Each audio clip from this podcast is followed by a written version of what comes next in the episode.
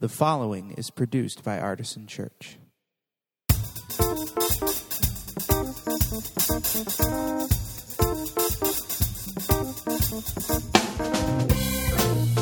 Welcome to the Artisan Church Podcast, a weekly broadcast of Artisan Church in Rochester, New York. To learn more about Artisan Church or to support the ministry, visit www.artisanchurch.com.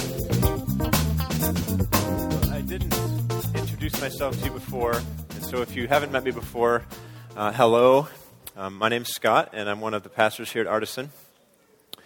And we are uh, concluding today a series that we've targeted toward, toward our college crowd, um, and to some extent those who are college aged at heart, which is me. I still feel like, even though I had my 10 year college reunion a couple weeks ago, I still feel like I'm a college student. But um, this series has been called Dead by Christmas, uh, which is really um, inspiring and uplifting. But we've been looking at um, the idea that sort of by Christmas of every year of college, you reach a new milestone, right? And so, Christmas of your freshman year, you've kind of really, it's dawned on you that you've left your family. So, we talked about leave your family the first week. And Christmas of your sophomore year, we, we see statistically that a lot of times people have lost whatever faith they brought with them to college. And so, we talked about ways that you could uh, kind of make, turn that into a feature and, and be reborn with a newer, stronger faith instead of just dying on the vine. And last week, Jason talked about the, the junior year, which, is, which was face your fears.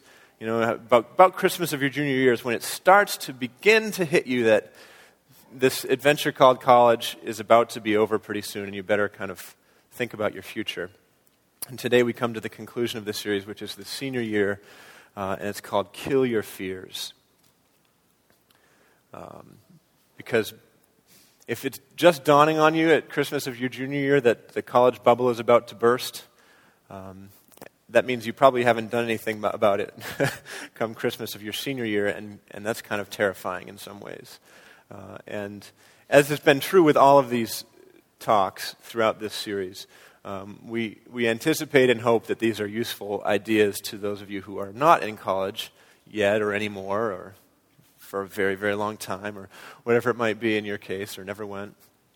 Um, and this one is certainly no exception because we all have fears about the next stage of our life, no matter where we're at. And so I thought I might start out today by telling you a little bit about where I was around Christmas time of my senior year of college. And uh, it's kind of an interesting place to be. Uh, I had um, accepted a job at that point. I, I was one of those rare sorts who had work lined up for myself uh, before I even graduated. Um, in fact, it had lined up in like October or November of that year. Uh, that was the good news. Unfortunately, the bad news was that it was uh, a job across the country, planting a church with no guarantee of real salary or anything like that. So I knew I had to move to Las Vegas after I graduated, but I didn't know exactly how I was going to live or support myself at that time. And to make matters a little bit even more complicated, I had, at the beginning of my senior year, very wisely and chivalrously, I thought, uh, ended a relationship with my girlfriend at the time who'd you know, been very serious for about a year and a half, and I just decided it was time to move on. Um, and then by December, I had very definitely decided that that had been a mistake. and um, you, some of you have heard me tell this story before, and you know that I'm talking about my wife.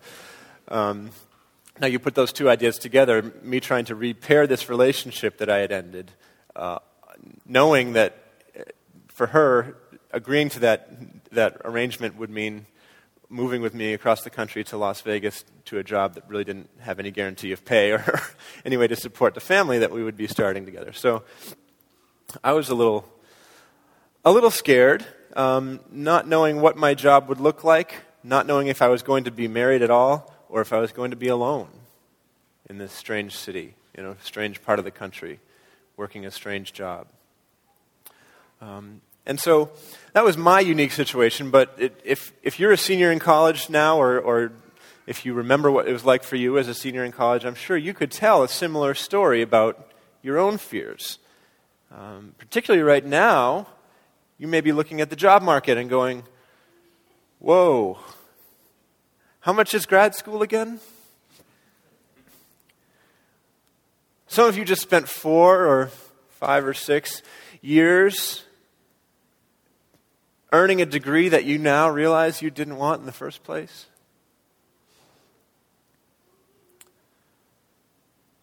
Some of you are already thinking about what happens six months after graduation, which is what?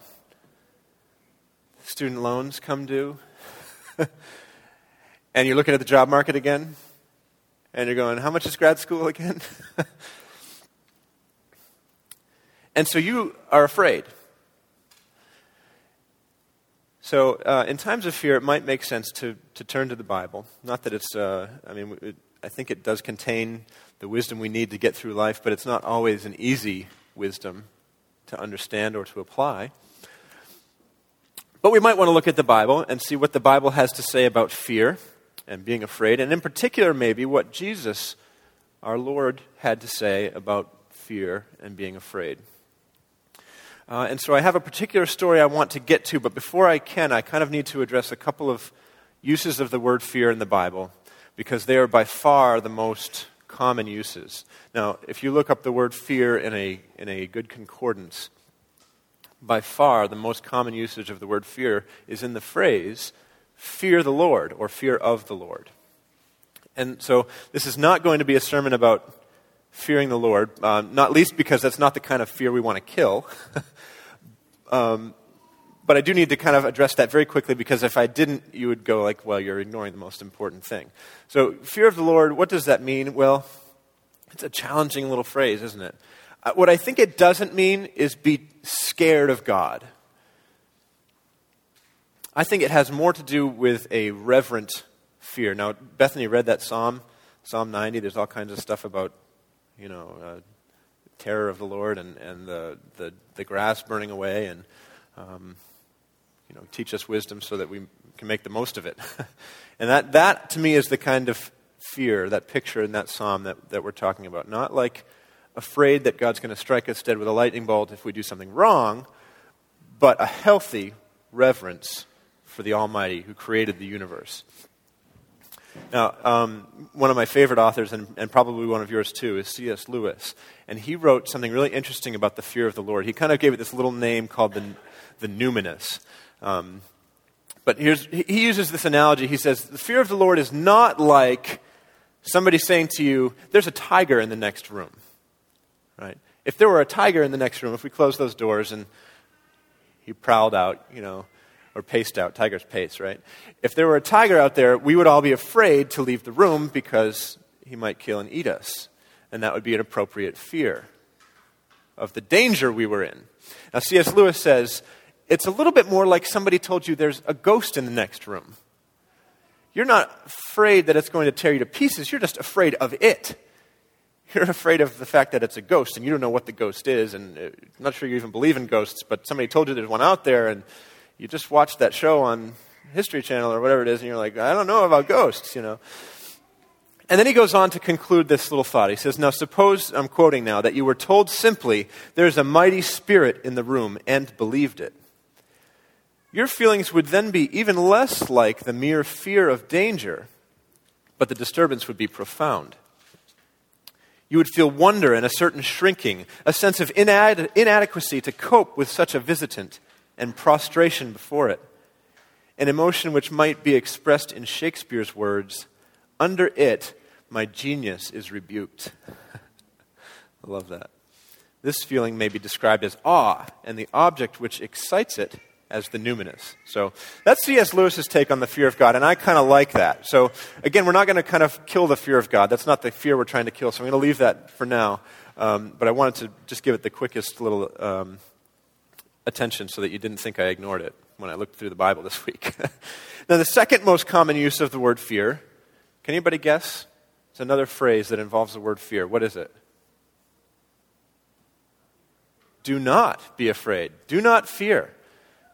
There's like 50 or 60 instances of that in the Bible. Do not fear. Interesting, isn't it, that the Bible has all these expressions and phrases about fear the Lord your God, and all these instances of God or his messengers saying, Do not be afraid. Interesting. You know, you've got a lot of, a lot of times Jesus said this, or it was said around Jesus. You know, he's walking on the water, and the disciples think they see not a tiger, but a ghost. and he says, Do not be afraid, it's just me. Or he's saying that people are, are wondering about how, how they'll be provided for. And he says, Don't be afraid, do not fear, because the Lord takes care of the lilies of the field and dresses them, and he feeds the sparrows of the air. And so much more important are you to him that he will take care of your needs as well. So don't be afraid for your needs. That's one that those of us who are facing the job market might like to hear. And then several times in all the different gospels, there's a great deal of fear where? Around the empty tomb. The people come to, to attend to Jesus' body, and it's not there. and they're stepping back. And then the angel or the messenger or Jesus says, Don't be afraid. The thing you're looking for, the man you're looking for in here, he's not there anymore. Which to me is like all the more reason to be afraid if you kind of put yourself in that setting. But, but that's, that's another very common use of it. So the two most common uses, usages are fear the Lord and do not fear. I don't know what we do with that, so let's dodge that question. We'll move on to this next passage. Um, the, the one instance of the word fear that really stood out to me this week was in a story that Jesus told. And the reason it stood out to me is because it's a story that I've heard dozens of times in my 30 plus years in, in the church. But I never, until this week, if you can believe it, caught on to the idea that it was about fear. That fear was even mentioned in the story. But in fact, looking at it, I now see that fear is the central idea, the key element in this story. And so I'd like to turn in our Bibles to Matthew 24, 25, verse 14. Now, if you want a red Bible under your chair, you can use it. Looks just like the one I've got, and it's on page 807. If you're looking in your own Bible for Matthew, it's the first book of the New Testament toward the end of that book. Chapter 25, verse 14. Let me read this to you. It's not going to be on the screen, so do follow along in your Bible, or if you'd just like to hear it read, that's fine too. Jesus talking, telling a story, and he says, For it is as if a man going on a journey summoned his slaves and entrusted his property to them. To one he gave five talents now, if you can pause with me and look at the little footnote, you see a talent was more than 15 years' wages of a laborer. That's a lot of money. To one he gave five talents, to another two, to another one, to each according to his ability. Then he went away. The one who had received the five talents went off at once and traded with them and made five more talents. In the same way, the one who had the two talents made two more talents. But the one who had received the one talent went off and dug a hole in the ground and hid his master's money. After a long time, the master of those slaves came and settled accounts with them. Then the one who had received the five talents came forward, bringing five more talents, saying, Master, you handed over to me five talents. See, I have made five more talents. His master said to him, Well done, good and trustworthy slave. You have been trustworthy in a few things. I will put you in charge of many things. Enter into the joy of your master. And the one with the two talents also came forward, saying, Master, you handed over to me two talents. See, I have made two more talents. His master said to him, Well done, good and trustworthy slave. You have been trustworthy in a few things, and I will put you in charge of many things. Enter into the joy of your master. Then the one who had received the one talent also came forward, saying, Master, I knew that you were a harsh man reaping where you did not sow, and gathering where you did not scatter seed. So I was afraid, and I went and hid your talent in the ground. Here you have what is yours. But his master replied, You wicked and lazy slave. You knew, did you, that I reap where I did not sow and gather where I did not scatter? Then you ought to have invested my money with the bankers, and on my return I would have received what was my own with interest. So take the talent from him and give it to the one with the ten talents. For to all those who have, more will be given, and they will have an abundance. But from those who have nothing, even what they have will be taken away. As for this worthless slave, throw him into the outer darkness where there will be weeping and gnashing of teeth. Now, I've heard about a hundred sermons on this passage, and uh, even though looking at it now, it's very clear to me that fear is a central part. I always thought this was, was mostly a sermon about laziness. Anybody else feel that way about this passage? Now, it obviously mentions laziness in there, and the, the master calls that third slave lazy and wicked. But where does that come from? What's the root of that? It's actually not the laziness, it's the fear. Because he said he was afraid of the master. Now, specifically, he had this fear that was based on his assumptions about the man, on what he expected from another person. Um, and that, that, that fear paralyzed him. And the result was inaction, what appeared to be laziness, and zero return on the investment the master had made in his servant or slave. It's the same Greek word, by the way. If you have a translation that says servant, it doesn't mean that I'm reading a different Bible. It's just the translators looked at it differently. But.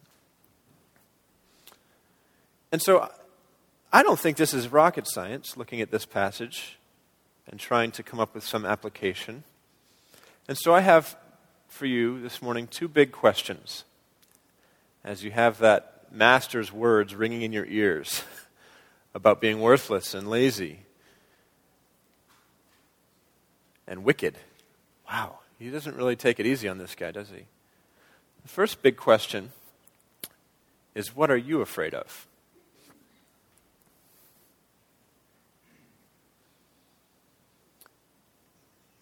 And I'm going to just kind of pause for a second. I don't, I'm not sure what to expect here, but if you would be brave, if, if the, one of the things you're not afraid of is shouting your fears out in public, go ahead and do that.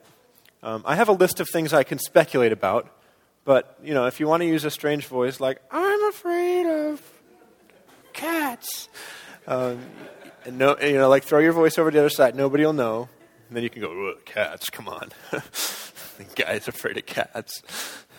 Uh, whatever it is. Shout something out at me. Failure. Plus one. Plus two. Afraid of being poor and homeless. Snakes. You're afraid of snakes. afraid of rejection, afraid of monsters. Mm-hmm. Afraid of loneliness.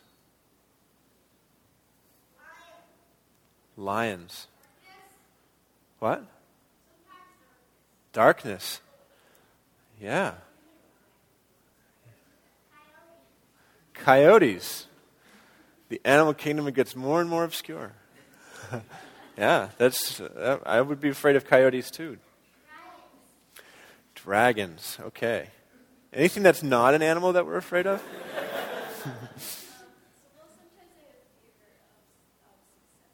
Fear of success. Would you like to say more about that, or you just want to let it hang?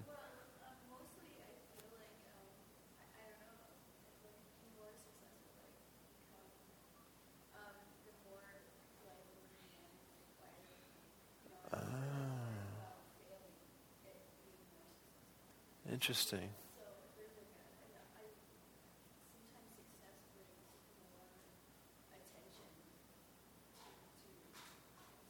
Yeah. Really interesting. I don't know if you guys could hear what she said. She said, fear of success, because the more success you have, the more life demands of you. And so then the fear of failure comes back around again because people's expectations are higher the more success you've had. Yeah. fear of love. Thinking you're pleasing God, but in the end you didn't. Hmm. Thinking you're pleasing God, but in the end you didn't. Yes. the fear of knowing that you're not pleasing God. Tigers, yes, like if there was one out there. Yep. Fear of death. Wow. Falling off your scooter. Yes, and we could, those of us who do not ride literal scooters anymore can certainly make an allegorical application. Off your bike, the same kind of thing, that's right.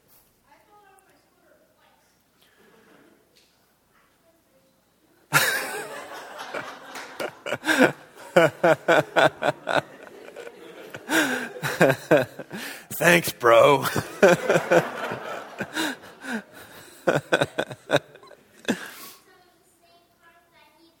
you do, I know, I know. So these are some of the many things that we're afraid of. Um, and you didn't, none of you even mentioned some of the stuff that I kind of t- hinted at the beginning the job market, the economy. Nobody mentioned the idea that sort of would be the direct application of what that third servant said about his assumptions about his master and applying that to God.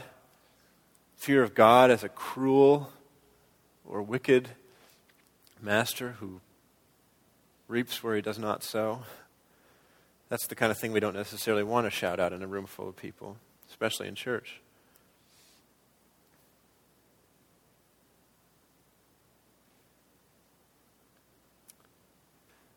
So the first question is what are you afraid of? And the second question is a little bit trickier to answer, but I want to kind of try to do the same thing if, if you're willing. And the second question is what are you burying as a result of your fear? The third slave was afraid of his master, and so he buried the talents. And I think it's kind of interesting that the word for this, this unit of currency or denomination of money is talent. Um, but what are you burying? Now this, this might be even harder to shout it in a room, but.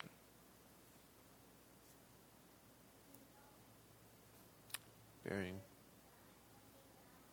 That's right, we do bury people when they die. Yep. And sometimes we bury people in our hearts and our minds while they're still alive. A dead fish. Yeah. Burying potential. That's interesting. Do you want to say more about that, or you just want to let that one?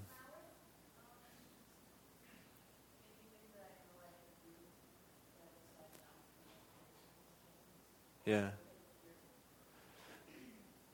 Burying things that you know you can do because of circumstances or because of the fear. Yeah. I, that that one, Janine, is one that I really think is that's probably the one for me personally. That for me, they do. You're right. That is very old. That is very old. Um, what I was trying to say is that to me, it's easier not to kind of reach for the stars you know, the expression shoot for the stars or aim for the stars. If you, if you miss, you'll hit the moon. To me, it's like don't shoot for the stars because you might not even get to the moon, and then the people who said that expression will think you're an idiot. right? That's kind of where I come from. I don't know about. What else? What else are we burying um, in our lives? Uh, back here. Relationships. Giving burying giving. So that's, that's kind of a direct tie to the finances in some ways. Uh, and that's not the only kind of giving, obviously, but, but burying your finances because you are afraid that if you take a risk with them um, in giving or investing, that you'll lose everything. Oh, yeah. That's, that's actually much more painful than the financial loss, isn't it? Uh, bearing your time and services because you've been taken advantage of in the past. Yeah. By the way, we're going to need you to greet every week for the next six months.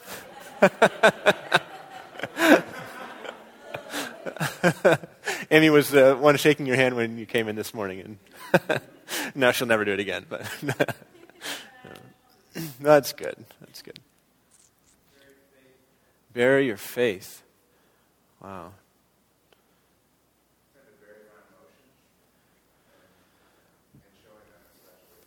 Bury your emotions and showing them.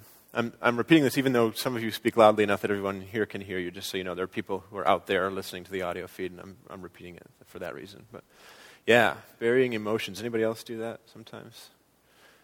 Big boys don't cry. Burying truth. Yeah, sometimes the truth is something we'd rather not face up to, isn't it? Yeah. Burying your personality, the, the person that you really are, in front of other people. Burying your friends. And here's a, another kind of question. We'll call this 2B. You don't have to shout out answers to this one, but I want you to take just a minute, and if we could all, everybody in the room, just kind of be quiet for just like 30 seconds while we think about the answer to this question in our own minds what would it look like? Pick the thing that you, were, you, you would be most prone to bury because of your fears. What would it look like in your life if you actually, instead of burying that and getting zero return on it, doubled it like the first and the second slave? What specifically would that look like in your life if you went for it, killed your fears, and doubled your money, so to speak? So 30 seconds of, of quiet while we just kind of answer that question for ourselves.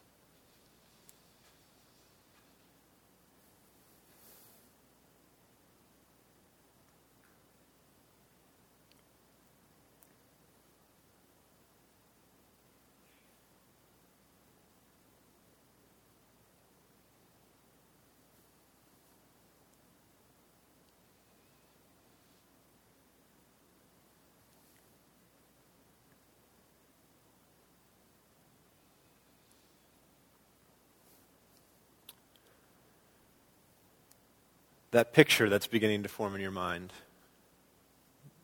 just may be of the actual potential you have by God's grace to do something that really matters.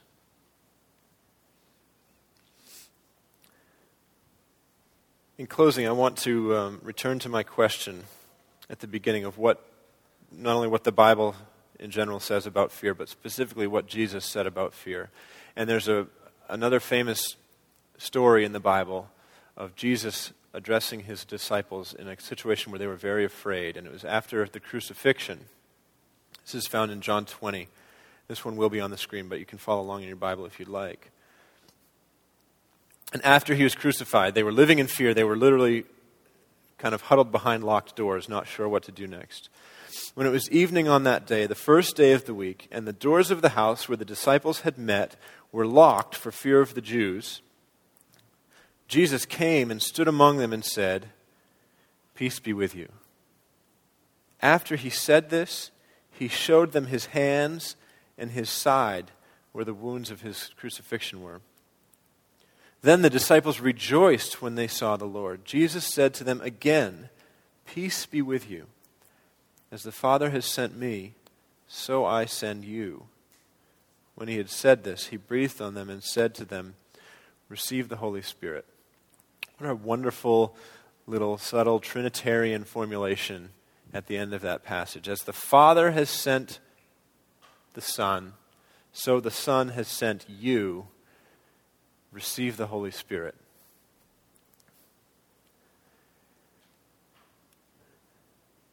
And if we had another 30 minutes, I could give you a great sermon on the, the power of the Holy Spirit in your life.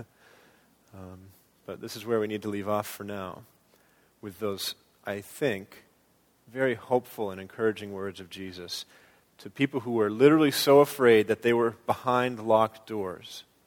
Peace be with you. Receive the Holy Spirit.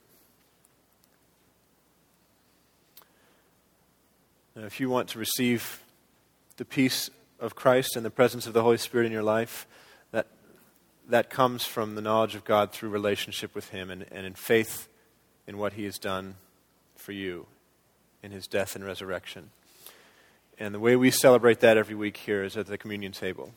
And we do this uh, along with 2,000 years of Christian history and along with untold thousands of churches around the world who celebrate this same sacrament on Sundays together.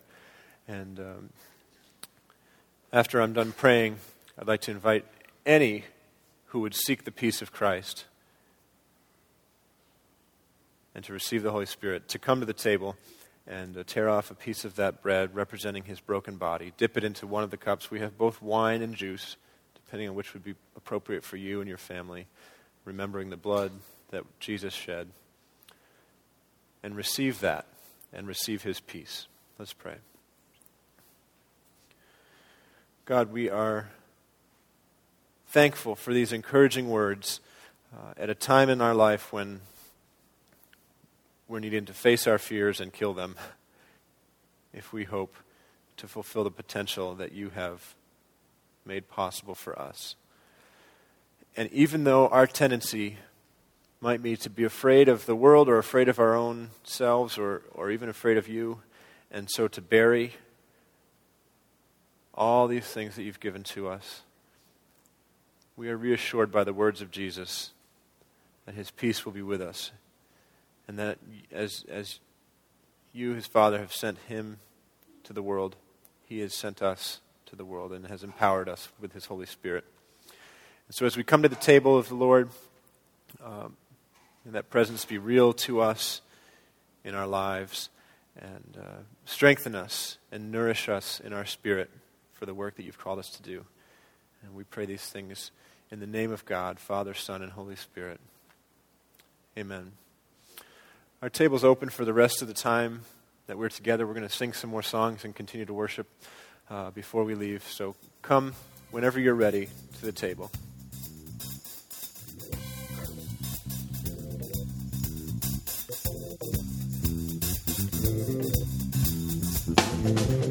This has been the Artisan Church Podcast. To receive future podcasts, go to www.artisanchurch.com slash podcast or subscribe on iTunes. Thank you for listening.